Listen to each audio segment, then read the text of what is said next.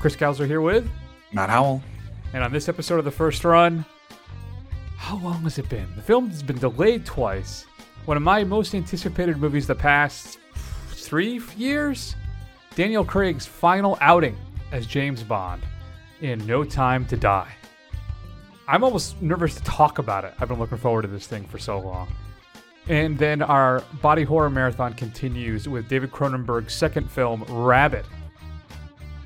And then we're going to talk about the big releases on physical media featuring your straight to DVD and streaming picks of the week. And then finally, Matt and I are going to close things out with our five favorite James Bond gadgets. But let's start everything off with a clip from No Time to Die.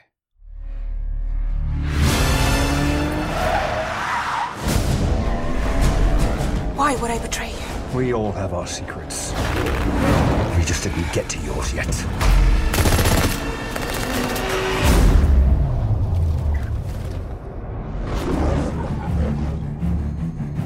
The world is arming faster than we can respond. Where's 007? I need a favor, brother. You're the only one I trust for this. The world's moved on, Commander Bond. You were double O? Two years. So stay in your lane. You get in my way, I will put a bullet in your knee.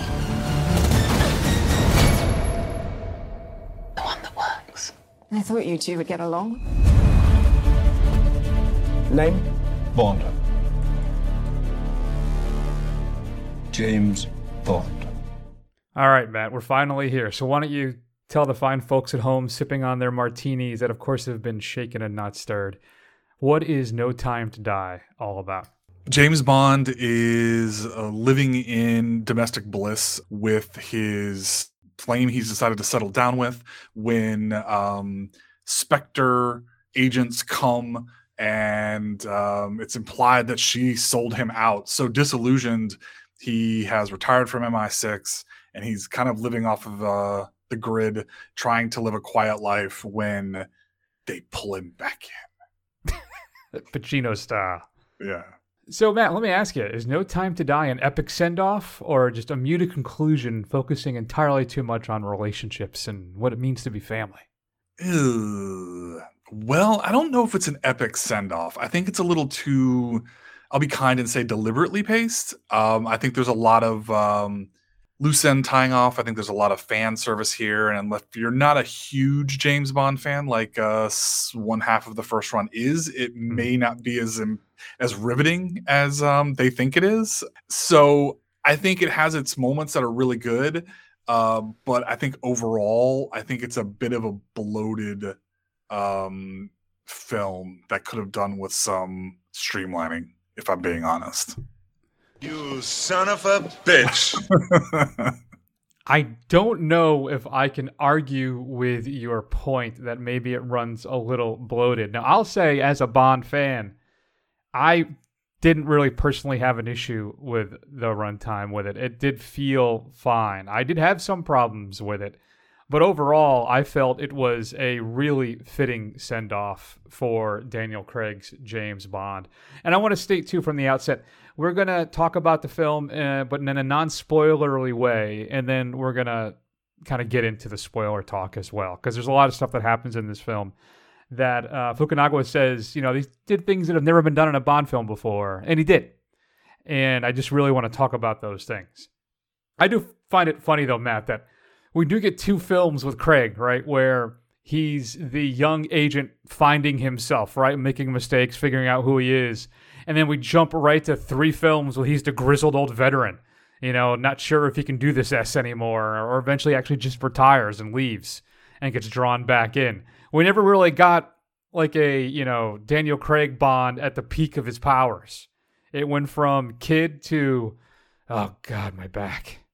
Yeah, you never really do get the kind of uh, agent at the top of his game level in Daniel Craig's Bond. And I do as and I do just want to reiterate something as anybody who listens to the show regularly, I'm not a huge Bond fan that like Chris is, but I will flat out say I have not seen Spectre because of Chris's and the kind of general attitude toward it. So I don't know if I missed something having not really seen that film. Like if I missed uh, appreciation for this film without having that background, I don't know.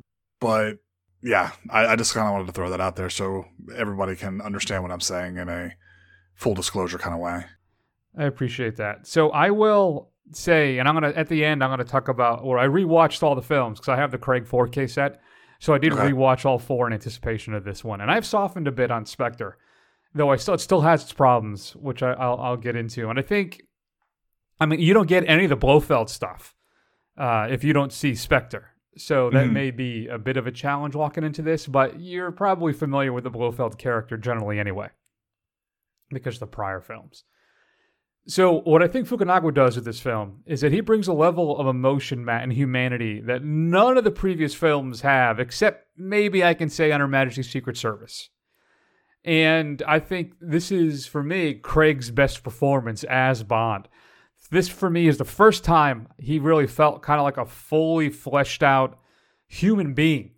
I mean, he's still, you know, the kick ass, unstoppable secret agent, even in his, his waning years but he actually felt like a person this time with emotions. And I think Craig did a really fantastic job bringing some vulnerability and uh, um, some heart to the role that really we haven't seen that much in any of the prior iterations. Uh, what do you think about that? Did you have that same experience or no? I, I don't think I did, and again, I don't think I'm as steeped in Bond lore um, as you are. Like I've seen the Timothy Dalton versions, I've seen some of the the Pierce Brosnan, I've seen the majority of Sean Connery. I have seen very little of the Roger Moore because I the few that I have seen I have not enjoyed, so I, I haven't seen a lot of those. I, I think it does have a completely different feel than any of the other bonds that I've seen. Um, it is much more concerned with like kind of what Bond means as a character and like where he is in his life. And I, guess that's a different way to come at it. And I did find that interesting to a, a degree. But again, I felt like this film was so heavily reliant on the history of James Bond and you knowing it pretty intimately that I, I think it's hard for like a casual person to kind of jump into this. Then let's talk a little bit about the general stuff that I think may have some wide appeal for people. And I think Mhm. that includes some of the, I think, really great action set pieces. I think the opening in Italy is really top shelf stuff. I think the uh, Cuba matter, I think the Norway Misty Woods fight, I think is really interesting and good, especially the way they do some of the staging with the cars and the explosions and all that kind of stuff. I think a lot of that stuff works really, really well and some of the best in the series. Uh, if you want to take that out of just a Bond series, what were your thoughts on the action set pieces for No Time to Die? Yeah, I mean, some of them I thought were things that were didn't blow me away. I thought the the scenes in the woods I thought were probably some of my favorite of the film. The stuff in Italy, I thought it was well done, but did, I didn't feel like it was anything we hadn't seen before, especially in other Craig Bond films. The stuff in Cuba, uh, the the action sequence I think was okay. Like honestly, what, where I struggle with is, is that we've seen a lot of really good action films. So some some to me this almost seems a little bit archaic and sometimes like it seems like it's a relic of the past, which is weird to say when that seems to be a theme running through these Daniel Craig Bond films that he is a relic of the past. Overall, I think they're really good. I just don't think they were particularly groundbreaking in a lot of the the action scenes. I don't know if they're groundbreaking. I maybe have to agree with you on that, but I think that they were very, very well done and some of the best in the series. I think Craig equates himself well in these stunt roles again, and I, I don't know. I found it rather exhilarating and rather well done. Any issues I had with the film, I want to spend a couple of minutes talking about Rami Malek. So he is our villain, and I gotta say, Matt, he is almost like a non-presence for me in this film. I mean, and I'm starting to wonder, really, is is he a good actor? Because I haven't seen that Mr. Robot show, so maybe Mhm. he just would blow me away. And I get the story beats for what they're trying to do with Malek's character, what makes him tick, right? And but he's supposed to be this great adversary for Bond, but he's almost kind of incidental to what I think Fukunaga was working on, which is an emotional journey that Bond is on.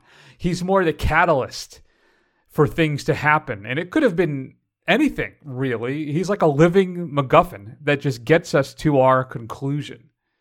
And I don't know if they ever really attain the stakes that they're going for with this film because of that. I, I struggle with the main big baddie, and I don't know if this is too much of a reveal, that the technology is that nanobot technology, which for me is kind of lazy.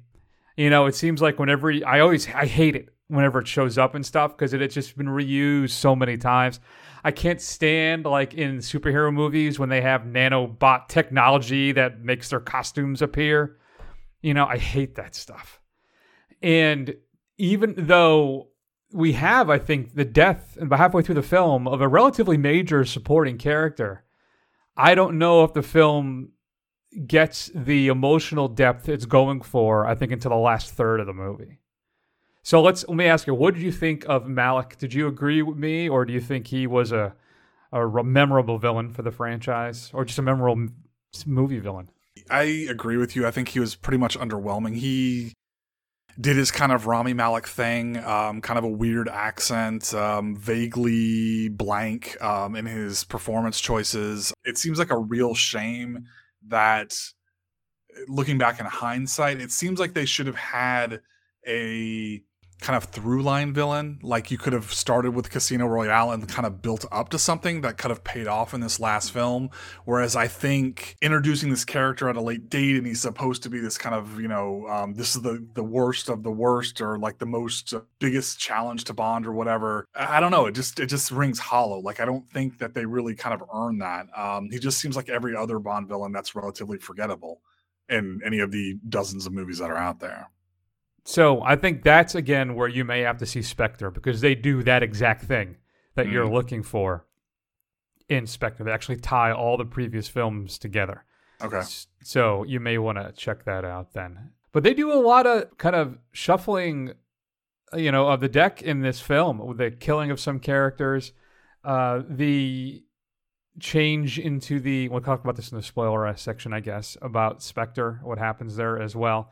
Fukunaga does do a lot of interesting stuff that you've never seen in a Bond film before. He's absolutely right about that.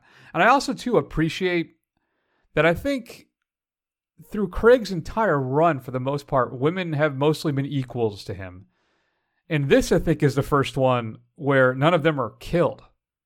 Right? I mean, I appreciate that there are two of those deaths really act to forward the plot, specifically with Vesper and then M. Uh, but they're still at the cost of their lives. But in here, with No Time to Die, uh, the women, I think, are strong, equal presences to him. And they don't end up having to die, like Gemma Arterton's character in Quantum of Solace. It's it's who is uh, Agent Fields, who, for the uninitiated, her actually first name is Strawberry. They never mention it in the film, but you can see that online. Strawberry Fields is her name. But still, Léa Seydoux, Lashana Lynch, who plays a double O, Ana de eh, Armas. I, I know I'm massacring that. Ana de Armas. Armas. She plays the uh, CIA agent who assists Bond in the Cuba mission.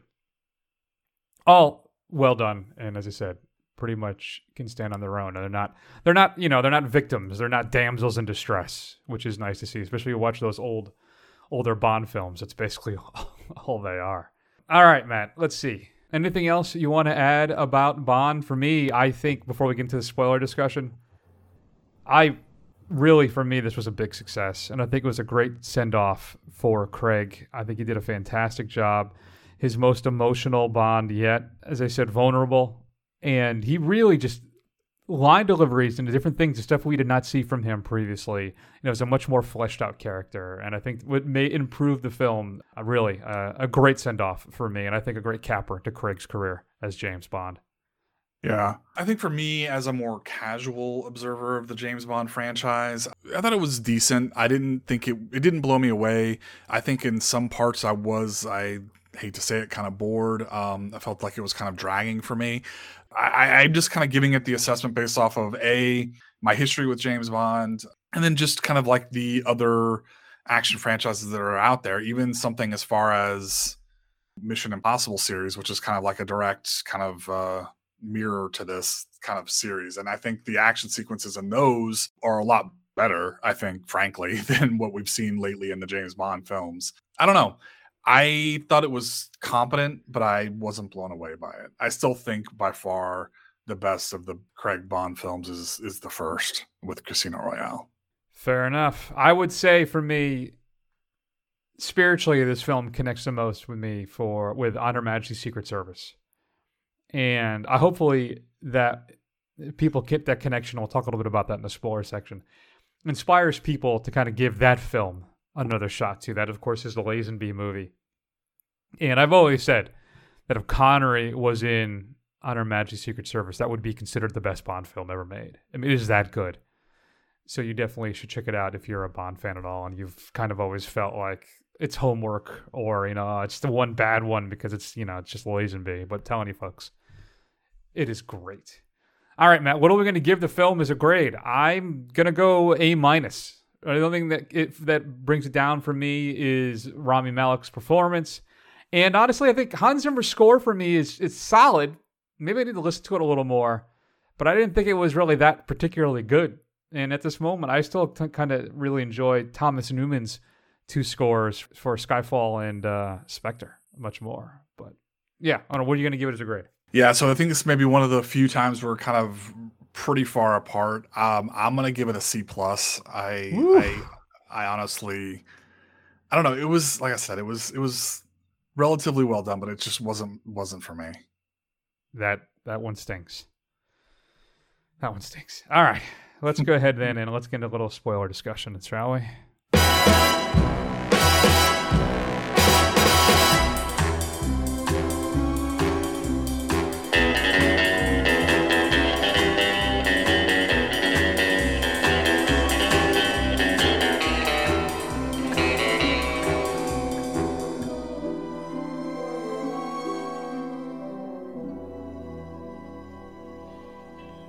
Right, Matt. So I think there are two really big things that are done in this film that we haven't seen before previously. One, I'm not sure which is a bigger deal. First off, it's revealed here that Bond is a father. Dr. Madeleine Swann, Léa Seydoux' character, actually has a daughter, and it's Craig's, and it's James Bond's daughter. Though, granted, I think a general assumption, right, that he's probably got a couple dozen kids scattered across the globe, Sure. but this is the one that he knows about. And so let's we'll start with that one first. What did you think about that? I think that really added some emotional depth to the final big change as well and made it even more resonant for me. What did you think about the reveal that he actually has a kid? Yeah, I mean, you know, Bond has this reputation of being this kind of uh, irascible ladies' man kind of thing that you know you can't chain him down. And I mean, obviously, if you think about it, he, of course, he's probably got like 85 kids running around in various countries across the world. And I wasn't shocked. I mean, I felt like it was telegraphed that they were going there. You know, even though they flat out say at one point that you know she's not your daughter, and then she's like, "Oh wait, well, you know, kind of is" thing at the end to kind of give you that emotional heft. I didn't I mean, it seems it, it seems fitting, and it seems kind of kind of go with the theme of, um, you know, this this this guy who's a killer now has to in his later years and like as a last sacrifice is to kind of hold on to his legacy kind of thing. I liked it, but I it didn't like shock me to the core or anything like that. Well, no, I wouldn't expect you to be like, you know, knocked off of your chair or something by it. But I think it was a really interesting narrative touch to do so. And I think it's very clever. Well, not clever is the right word, but I think it's very clear that she does say she's not yours. Mhm. It's not that she's not your daughter. It's she's not yours, implying that she's mine and that she, she doesn't want her in that world. You know, it's not so much that he's she's not your kid. It's just that I want you not to have any claim over her. Basically, that of course that changes as the film progresses. Once we get to the big big conclusion of the film, so the whole conceit of our bad guy Malek's character is that this nanobot technology that can is DNA what coded. If you get touched by anybody who has this stuff on them, it's skin to skin transfer. And if that version of it is DNA coded to you or anybody in your family, it'll kill you. And if it's not DNA coded, then it's fine. It's not going to bother you at all. But it can't leave, I guess, your body. right? It's always with you. So what happens is Safin, which is Malek's character, does a DNA encode of Seydoux and uh, her daughter, Swann and the and the kid, and then he infects Bond with it. So now he can never touch them again by the end of the film. So we have that coming on, but then part of the conceit is that they're on this this former this island in the middle of the of the water between Japan and Russia. It was a former Cold War missile site, and they got to get the blast doors open to get the rockets or missiles to come in and blow the place up because they have so much of this tech there, and they want to stop it from getting out into the world. And the way things kind of turn out is that a Bond is infected, and B he can't get out in time, so he's actually killed which is the first time that's ever happened in the Bond film. Craig's run clearly has a finite ending because for the first time in the franchise, James Bond does not survive his mission. Did that, Matt, have any impact to you? Uh, yeah, I mean, it was an interesting choice. I mean, I think when we were kind of speculating on what the big change would be, I think neither one of us really thought it would be the fact that James Bond dies, right? And that you have this kind of finite run. Um, I mean, it brings questions as to what does that mean for the next James Bond, and is it just kind of like a soft reboot kind of thing? It's you know, instead of being Earth six one six, we're on Earth two now. That's their version of James Bond kind of thing. So, yeah, I thought it was I thought it was a gutsy call, and I I I think it was interesting that they were able to do that and that they were allowed to do that. So I guess I give them credit for that as well. Yeah, I I think it works. It hits all the emotional buttons for me. Uh, it it was a very great. I think it's a great way to end Craig's run and really added some emotional depth and impact to his to the film and to his run. You know, this is I don't know. I really think it was a really interesting decision and it was a it was a fascinating call. And now I'm curious to see what happens next. Like you said, right? My big concern since the beginning has been they're going to just make now that James Bond is a code name going forward. And if you watch Skyfall, there is a point too with Silva's character, played by Javier Bardem, that Silva's not his real name. That he they changed his name for him. And that's what I'm wondering what's going to happen going forward. So I still don't want that. I want them to do kind of just a soft reboot. You know, keep Ralph Fiennes as M, Naomie Harris as Moneypenny, right? Ben Whishaw as Q. I think all keep all of them there and just kind of pick up like what two three years into Bond's run his his career. So then a we also get a youngish but in his prime Bond, which we didn't really get at all in Craig's run. So that would that's my hope that it is just, just straight James Bond. And at the end of the film, at the at the very end, it does say you know James Bond will return, and they did reveal that they'll be casting for Bond uh, at some point. They'll start next year. So we'll see what happens. Hopefully, we don't have these long stretches in between films that we had with Craig's run, too. So, a couple other things, Matt. What did you think about the nanobots thing? Still, for me, I think it's one of the laziest conceits in cinema and fiction. Uh, do you have any issues yeah, with it? It didn't really bother me any. I mean, you know, it's it's James Bond. They all got kind of hand wavy electronic, uh, you know, uh, doomsday devices and stuff like that. That's all kind of of the jour kind of stuff. I don't think any of that stuff is really that's secondary. I think really what they're trying to get at is the kind of consequences of that and the kind of dramatic stakes it brings. But if it wasn't that, then it could have been some CRISPR edited gene virus or whatever, and it wouldn't have been that different. Fair enough. What about the elimination of Blofeld? So Blofeld is killed, and Spectre is basically eliminated in this film, mm-hmm. which for me is mm-hmm. no bueno. I don't know. I like the idea. I like the of the super secret organization, right? That's trying to topple or corrupt the world, and they basically are all wiped out in this film. Yeah.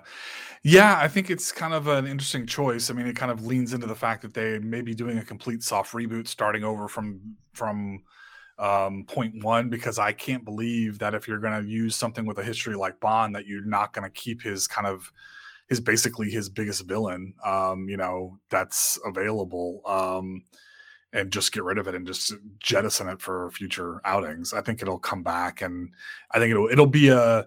I almost look at this as just, I really think that this Craig Bond thing is going to be a self-contained thing, mm-hmm. and you just kind of got to separate it for any future entries. Yeah, I look at it like maybe like they're doing with the Batman, right? Where Mm-hmm. he's Batman who's been he's been Batman for what two, three years, I think, Right. at that when that film starts. So I think maybe that's what they'll do, and I hope that's Yeah. what ends up happening. So, I mean, and like Lashana Lynch, she is 007 in this, you know. So like I if they the stick end. with it. Well, yeah, true. Um, so yeah, I guess we'll so we'll we'll see. I don't know. I just feel like the way that they kind of set everything up and they kind of bridges that just kind of set in fi- on fire behind them. I, I really think that that's they've kind of painted themselves into a corner to say, okay, like this is a self-contained story and universe, and they'll they'll get rid of it going forward. I, I have I'm very strongly believe that Spectre will return at some point. yeah, I think you might be right about that. And what about a spin-off film or series for Nomi for Lashana Lynch's character? Because Amazon, I believe, did buy MGM, so mm-hmm. they do have some rights to the Bond franchise now, and I think that's maybe they, what they may do is expand the James Bond universe to make it more of a franchise. Like I've always wanted a straightforward kind of Felix Leiter film as well. Right and mm-hmm. now you're gonna have to cast, or I guess recast that too, because Jeffrey Wright's character, that's the big supporting role that's killed off in the film is is Right. Felix Leiter. And uh, but what do you think about that? Maybe they do a uh, a Nomi spin-off series for Amazon. Would you be something? Would you be interested in something like that?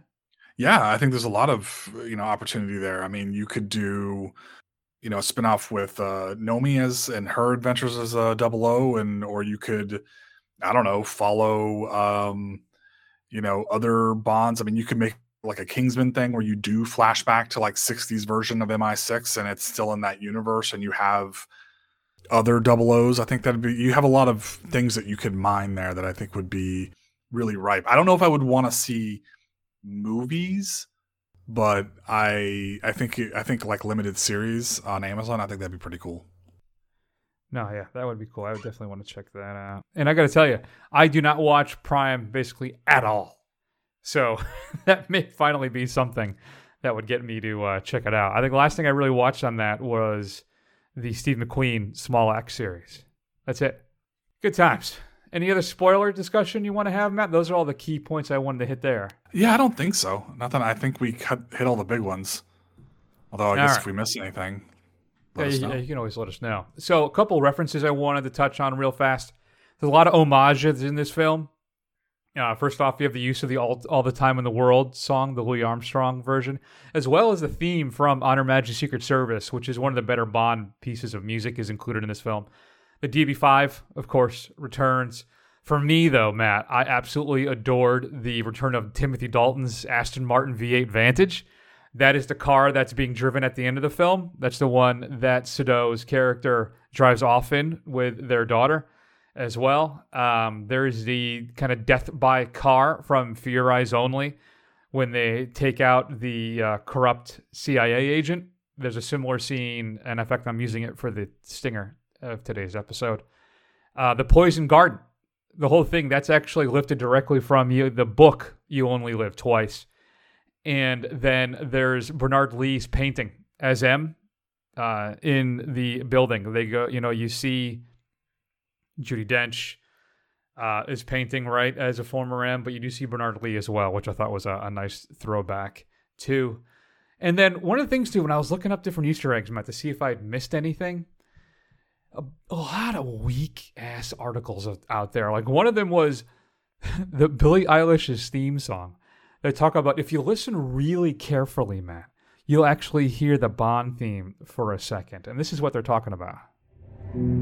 We were a pair, but I saw you there. Oh yeah, real, real subtle. I never would have picked that out at all. Yeah, no, that was, that is subterranean. That's so subtle. Thank you, BuzzFeed. So anyway, if there's anything else out there too that I missed, uh, obviously shoot us an email at feedback at thefirstrun.com. And then Matt, I'm gonna wrap this up giving you a quick recap of my rewatch. So Casino Royale, I'm gonna go B plus. I think great intro for Craig. It's solid and entertaining. Though the last like 15, 20 minutes on the streets of uh, Vienna, right when they're they have the big reveal about what Vesper did, and then her finally her taking her own life. It just seems a little tacked on and really extends the film a lot longer than it needs to be.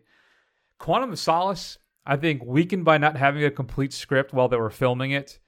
But there are a lot of things I enjoy about that. It's, I think, the most brutal Bond in the series. The action, Marc Forster shoots it in a kind of experimental way, and it wasn't well received at the time, but I still enjoy it. I like the way he shoots the action in that film. It's different. And I know I complain a lot about cuts and not seeing all the action a lot in films nowadays, but that's a that happens in this, but for some reason it seems to work here. I think maybe part of it is the sound design is really well done. I ended up giving I think I would give Quantum Solace a B minus. Skyfall, I gave an A minus as well. It's simply Matt just gorgeous. It's the best looking film in the entire series. And I'm a, I just put that all at the feet of Roger Deakins. The man knows how to shoot a film. It does have some last, last act challenges again, but A minus for Skyfall. And then talking about last act issues, uh, Spectre was much better for me on a rewatch. I would give that a B minus now. I think the sibling reveal still really upsets me, and the last 20 minutes of this are not great. But it's probably the most traditional Bond film in Craig's run, and there's a lot of it that's a lot of it to enjoy. So most of it up to that last 20 minutes, I think, is really good. Except again, for the fact that him and Blofeld are just kind of not blood related, but they grew up in the same family and how they tie that all together. It just it still infuriates me when I think about it and taints my rating of it. So there you go. That's our No Time to Die extravaganza. Matt, you've seen them all but Spectre, right? Do you want to toss out grades on the other films if you could off the top of your head real fast? Not to put you on the spot. Yeah, um, I haven't seen Spectre. I would say, I guess I would give Casino Royale and Skyfall A minuses. I did not like Quantum Solace at all, so I'd probably give it a C minus. Found it very confusing. And then yeah, this one I gave a C plus. Fair enough. All right, there you go. Feedback at thefirstrun.com. What are your thoughts on No Time to Die? Let's keep rolling, Matt, then, and talk about what's coming up on physical media this upcoming Tuesday, October 19th. Rosemary! Rosemary!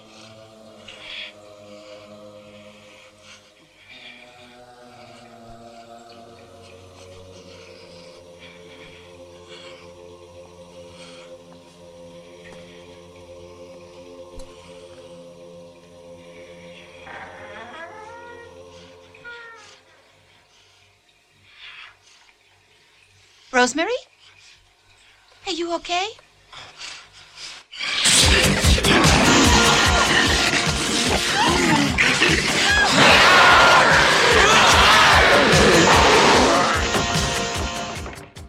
Yeah, baby. That is, of course, Demons, released in 4K uh, this upcoming Tuesday. I am very excited. I already got my copy. I didn't get a chance to watch it yet because I have been, as I said, rewatching all of the Craig films. But uh, still, very excited to have Demons in 4K and Demons 2, two pack set.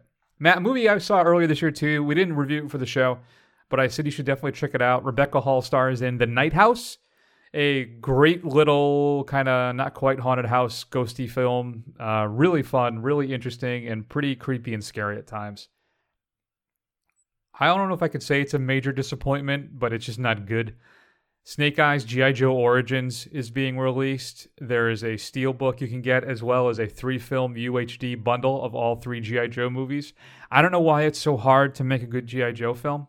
I don't know what the problem is. I just don't know if maybe it can be done at this point but you get a uh, couple making of featurettes and some deleted scenes as well. M. Night Shyamalan's latest Old is being released, and Best Buy has an exclusive steelbook.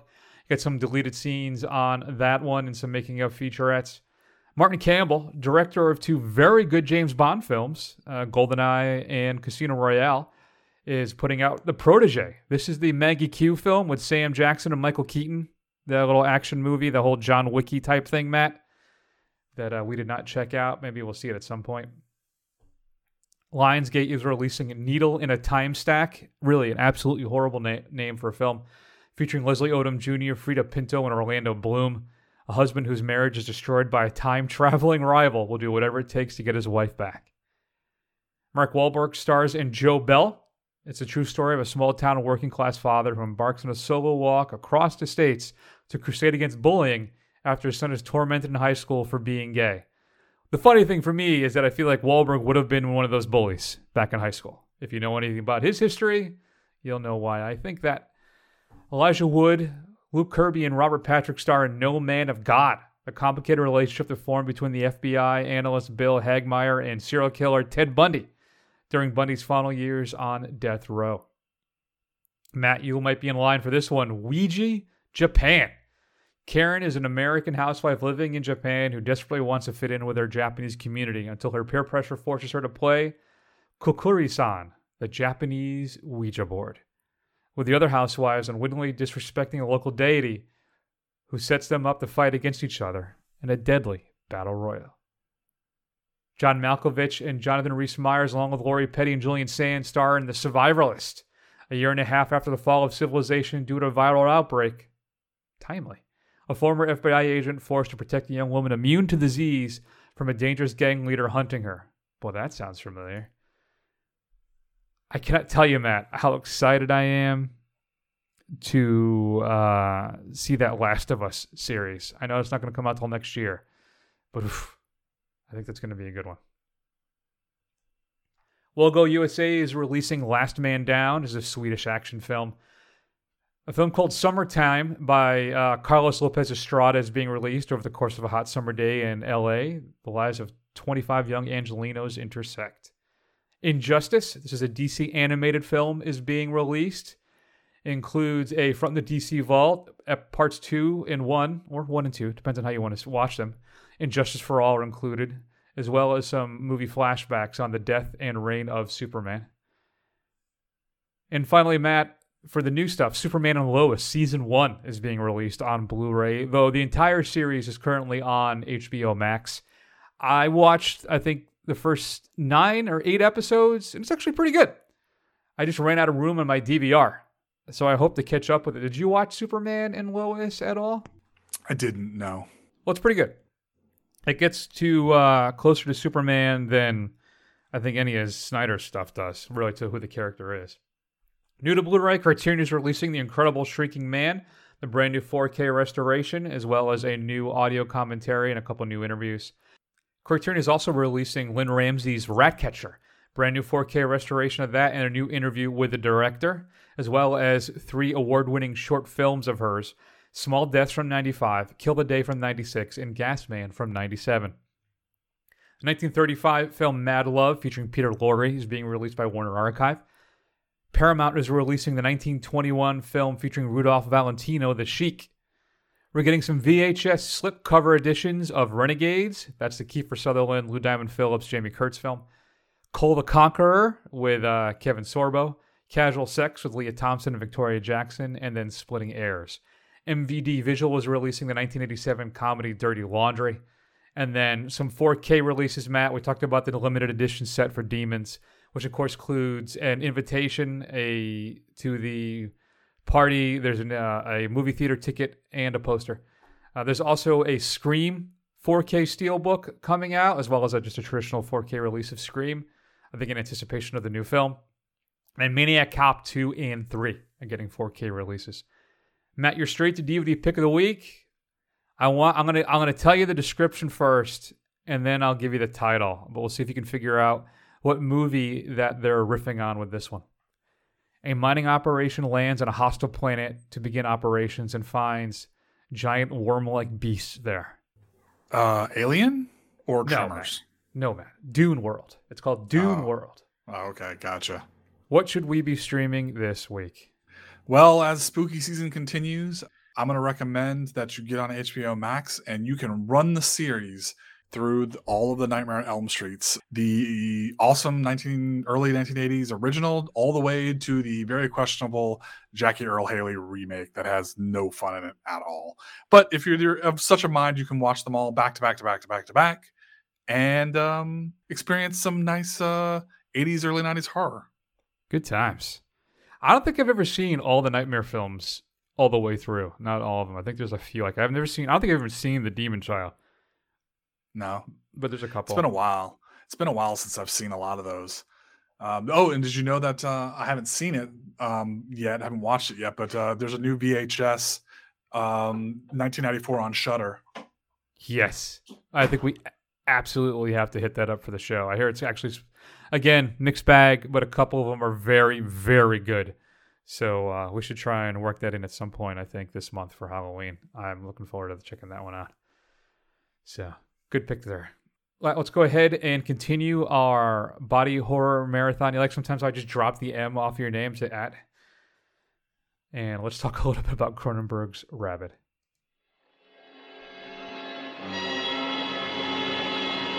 Oh. I thought everyone was asleep. Do you mind if I get in with you?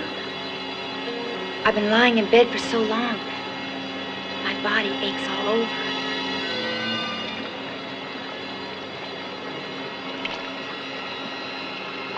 I'm so glad I ran into you.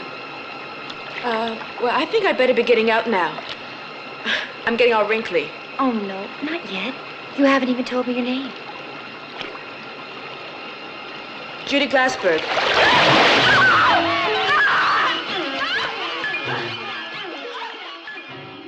Uh oh, that doesn't sound good. Matt Rabid, the latest film in our body horror marathon, directed by David Cronenberg, his second film. A uh, young woman and her boyfriend, the young one played by Marilyn Chambers, uh, are in a bike accident. And he's okay, you know, some bruises, concussion, blah, blah, blah. But she's, Matt, got serious, serious problems. And they have to do immediate surgery on her at this kind of experimental skin grafting public, you know, uh, what is it, plastic surgery um, uh, institute. And the surgery goes horribly, horribly wrong. And her character develops some type of orifice under her arm that has a protrusion that will then bite you, infect you. She sucks the blood out of you. That's how she now feeds. But then it infects you, and you basically become kind of a non zombie zombie and you need the taste of blood yourself to kind of keep going. But you're more mindless while she is kind of in complete right control of her faculties. Matt, what are your thoughts on Rabid? We're both big fans of Cronenberg. I had, don't think I'd seen Rabid previously. The second film, so he's still kind of just still starting out. What are your thoughts? I really didn't know what to expect going into this. I have some issues with it. I think it's very effective in some parts. I think um, it's got some things that have maybe been riffed on, um, you know, later on in other horror films. But I think overall, for me, this was very much a an early effort by a filmmaker who has a lot more better, a lot better stuff to come. Yeah, I think that's fair. But you can definitely see things kind of coming together. So I have Shivers as well, which I do enjoy.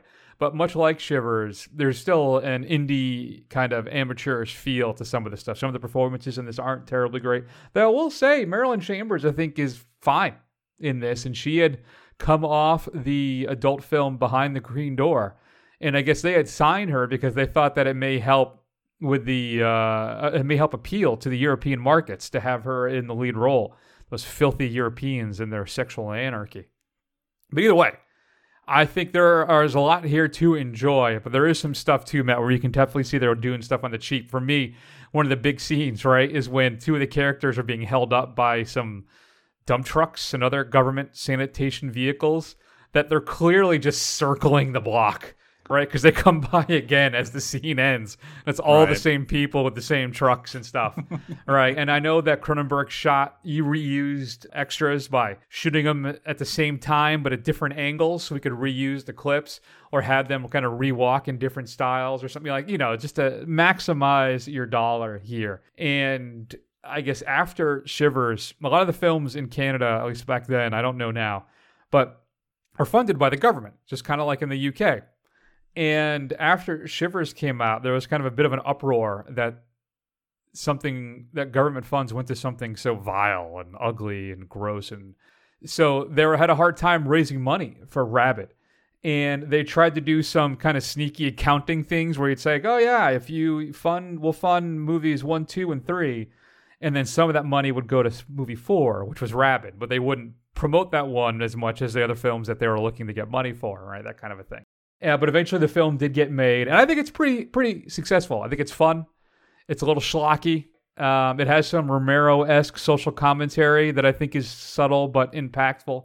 I think one of the crazy things, Matt, for me, is how relevant it is today watching this thing. You know, because basically it's like a virus spreading through Montreal, and they're having to declare martial law, and that you need to have your vaccine card if you want to go anywhere, right? All this stuff, and it's just it kills me watching this stuff. being like, man, all this stuff just eventually does kind of come true. I don't know. What do you think about any of that? Did you uh, have? Any, you were able to appreciate any of the uh, modern day equivalents that we see today in society with Rabid, Yeah, a it was- film that is almost as old as I am? Yeah, it was uh it was certainly um creepy to sit there and watch about their talk about vaccine cards and like how you have to be, you know, you they can demand to see it at any given time and you're obligated to show it to any kind of government person who requests it. Um, you know, even just other stuff like, you know, the cop who has a World War II Tommy gun for some reason, you know, shoots a zombie and ends up like ends up killing, you know, uh, uh, some bystanders. I won't spoil what bystander that is, you know. So I thought that was, you know, all of that kind of stuff. But it's also very Canadian in its sensibilities too. He's like, oh shucks when he does it. So I thought it was pretty funny. I also just want to say I also really appreciate that Ber- Berg makes absolutely no effort to explain why she is afflicted the way she's afflicted. Like, Yeah. I don't know what it has to do with a a a you know motorcycle accident at all, but you know there it is. Yeah, weird. It's it's this skin grafting or plastic surgery part of it. There's never any explanation as to why this happens. And all right, that's fine. What do you think of Marilyn Chambers here? Yeah, I didn't realize that she was had done um pornography as it were. So yeah, I thought she was fine. I just thought she was kind of like a you know a struggling up and coming actress who took a role in a kind of uh uh you know cheap horror film that didn't mind showing her her boobs a lot. You know, as as one may do in the late 70s early 80s. Fair, fair. Another thing too, outside of the uh, sad relevance relevance of today, but seeing stuff like people smoking in the movie theaters and smoking in the mall, you know, just kind of anachronistic things that you just are startling to you given the world that we live in today. Are always kind of fun to see. I also felt like this would be a great mystery science theater entry. I was a few times doing my own personal riffs while watching this thing. You know, it was just kind of that fun, kind of schlocky thing to it that I just I don't know. It's fun. I, I I rather enjoyed it, man. I ended up giving Rabid a B minus. Uh, I'm right there with you. I gave it a B minus as well. I thought it was pretty entertaining in a kind of uh, cheesy, cheap kind of way. That's good. So uh, balance has been restored in Yes. the first run universe. All right, then let's go ahead. What are your thoughts on Rabid? Shoot us an email uh, at uh, where are we? Feedback at thefirstrun.com. Matt, is this playing anywhere? Because I have it on Blu-ray, so I watched it. Did you stream it? Is that on like Shudder? Yeah, it's on uh, it's on HBO Max. There you go. I think I'd got the uh, Blu-ray because it was like twelve bucks. I just like weird Cronenberg stuff. So good times. All right, let's wrap things up, Matt, and let's share our five favorite Bond gadgets. Here's a fun one that's a little troublesome. Yula Yakov, confirmed kills three, probable kills two.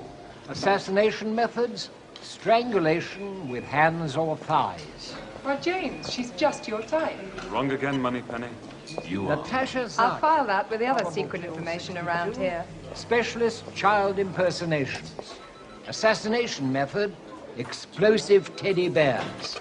Well, that's all the KGB female assassins. You know, we could try freelancers stationed outside the Soviet bloc. It'll have to wait. M wants you out at the Bladen safe house. Right. Looks like it's a dead end here anyway. Ah, good.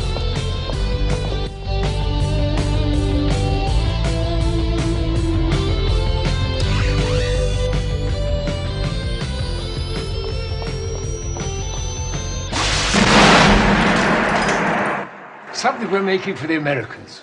It's called a ghetto blaster. Ah, good times. Of course, that is from Timothy Dalton's first film, The Living Daylights. Matt, that was the first Bond film I ever saw in the theaters. So it was very impactful for me. It was 1987. I was a, a wee lad. And Dalton was my first Bond. And I always have a soft spot for him. And I think his films are actually, both of them are very, very good, particularly The Living Daylights. And uh, prior to Craig, I'd always felt that he was the one that played the straightest to Fleming's novels. Uh, the most kind of intense Bond, unlike Moore, you know, who was kind of just having fun and on the joke and giving you a little wink half the time. So uh, I've a, I'm a big fan of The Living Daylights. I'm with you. I think those were one of the first exposures to James Bond that I ever had. Good times. All right, Matt, start us off. What's your fifth favorite Bond gadget? All right, so my number five, and what's interesting is I was kind of going through Bond gadgets, how a lot of this stuff came to be, and like it doesn't seem that that exciting anymore. Um, but uh, I guess my number five then is going to be the remote control BMW from GoldenEye, um, mm-hmm. where Pierce Brosnan is sitting in the back, um, driving the thing with his cell phone, um, which honestly is probably ten years off at this point. Yeah, that's yeah, that's true. And we're probably somehow some horrible accident in a tunnel and we'll all die. But yes, I think that that is a good one. Honorable mention for me. A lot of great stuff actually in uh, Tomorrow Never Dies when it comes to Bond gadgets. It's really a cornucopia of Bond gadgets. That one. My number five is for me a gag. It's one of the funnier things out of Skyfall, and it's the radio. So there's the scene in Skyfall when Bond meets Q for the first time, and he's giving him his Walther, and also the little little transistor radio, so they can track him down and find out where he is. And it has a nice little scene when they capture Silva, and it talks about the latest technology from from Q branch. It's called a radio, and then all of a sudden that's when all the copters and the you know the military shows up to to bring him in. I just it's a great little scene in the film, and it's such a small, simple thing as a subtle nod to all the gadgets of the past and how sometimes you don't really need to have an exploding pen. So anyway, I just thought for number my five, I'd give it to the uh, radio from Scott. Very good. All right, so my number four then is I'm sticking on the car theme here for a while. Um, it's the Invisible Car from The World Is Not Enough. Again, another Pierce Brosnan entry. Uh, impossibility, I suppose, in their gadgets, but it seems like it's one of the few things that actually seems a, a stuff of science fiction that seems completely unattainable for a long, long time. I've always hated that thing. The world is not enough is really the beginning of the end for me in the Bond Pierce run, and with Tomorrow Never Dies just being ridiculous. But the Invisible Car is a bit much for me. But not that's not too much for me, Matt. Is Wet Nelly, which is the Lotus Esprit car from The Spy Who Loved Me that turns into a submarine when they jump off into the water, and then the wheels close up, the little periscope shoots up, and it now becomes a submarine. So uh, yeah, the uh, Lotus Esprit, little Wet Nelly is my four. Yeah, it was my number three. Yeah, I thought that was really cool when I was a kid. Um, I thought that was absolutely fantastic watching that uh, Lotus turn into a submarine. Completely impractical, completely stupid, but I loved it. exactly.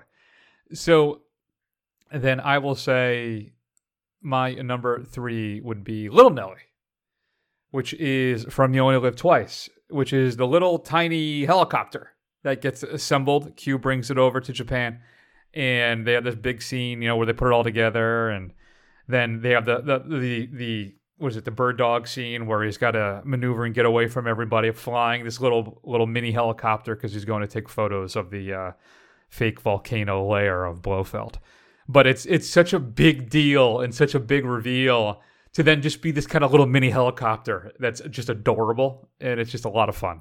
So that's my number three is Little Nelly. All right. My number two then, not even a James Bond gadget. Hmm. It is a bad guy gadget um, wielded by um, Francisco Scaramanga, and that is the golden gun, where he assembles his assassin equipment out of a bunch of innocuous items, I think like a pen and a lighter, and he suddenly puts it together, and suddenly, um, you know, as one shot, another victim goes to their glittering doom as whatever the hyperbole in the song is. Um, but the golden gun I thought was pretty cool, so I had to throw it in there, even though it's not a Bond gadget. Yeah, I have real disdain for the man with the golden gun, which is uh, too bad because I love Christopher Lee. The theme song is probably the worst theme song out of any of them. And the man with the golden gun has the slide whistle car gag that makes me cringe every time it happens. I get like physically nauseous. It's so bad. So I almost can never give the man with the golden gun like any props, unfortunately, because it's just so upsetting. So my number two, then, Matt, I'm gonna go I don't know, probably the biggest layup it, for me. It's the DB5. It's the tricked out DB5. It is so cool with the machine gun headlights, the oil slick in the back, the smoke, right? The ejector seat. It's when you think about James Bond, basically, you think about that tricked out silver DB5, and it had to be on my list, so it's my number two. Yeah, it is pretty iconic. Um, yeah, I guess I didn't really think of it as just like the car in and of itself because it just seems so a part of the of the franchise. But I guess overall it is. But number one is uh, the thing that immediately comes to mind when I think of Bond gadgets. Again, not a Bond uh, gadget. It's actually a bad guy's gadget. I'm talking about Oddjob's bowler hat that he mm. uses to decapitate a ma- mannequin and is a deadly weapon in his hands, which is just is so ridiculous, and I love it.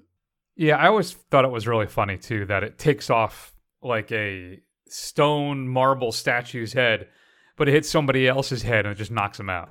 And that's right. all. it doesn't do any damage, permanent damage to him. I guess it's maybe it's the angle and the force that he throws it with. Who knows?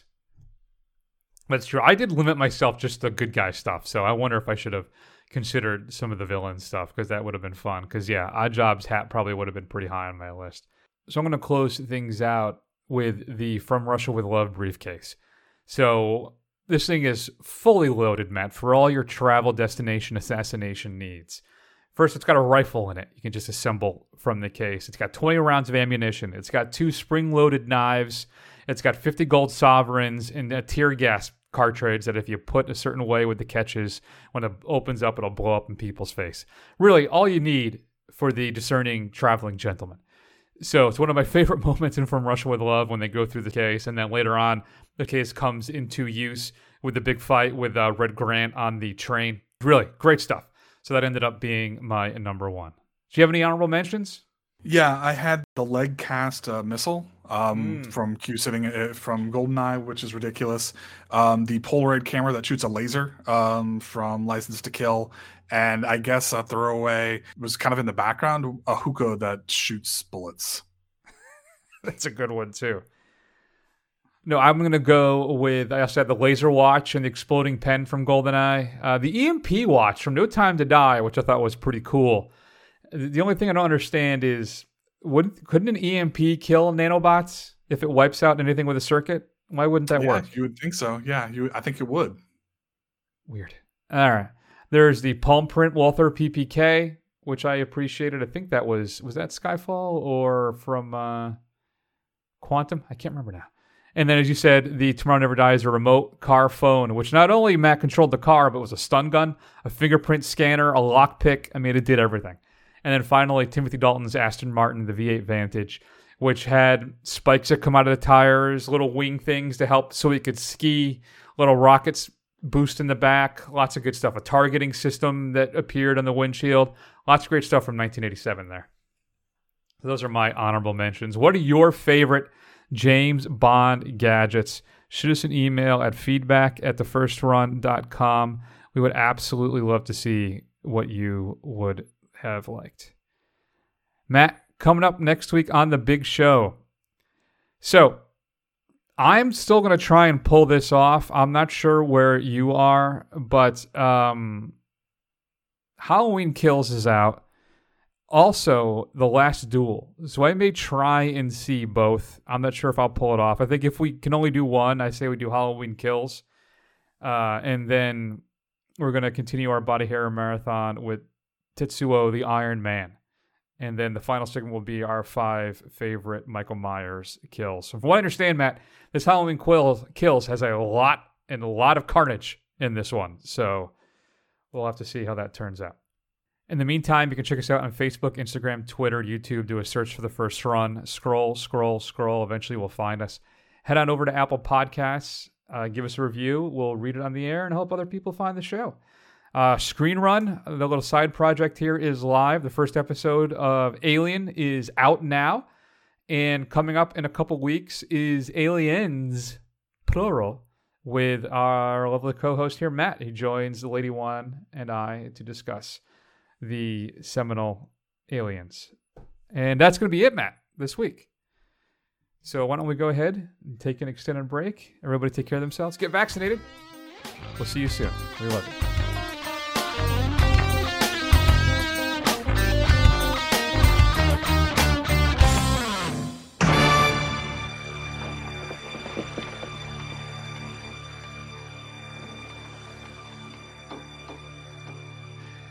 You left this with Ferrara, I believe.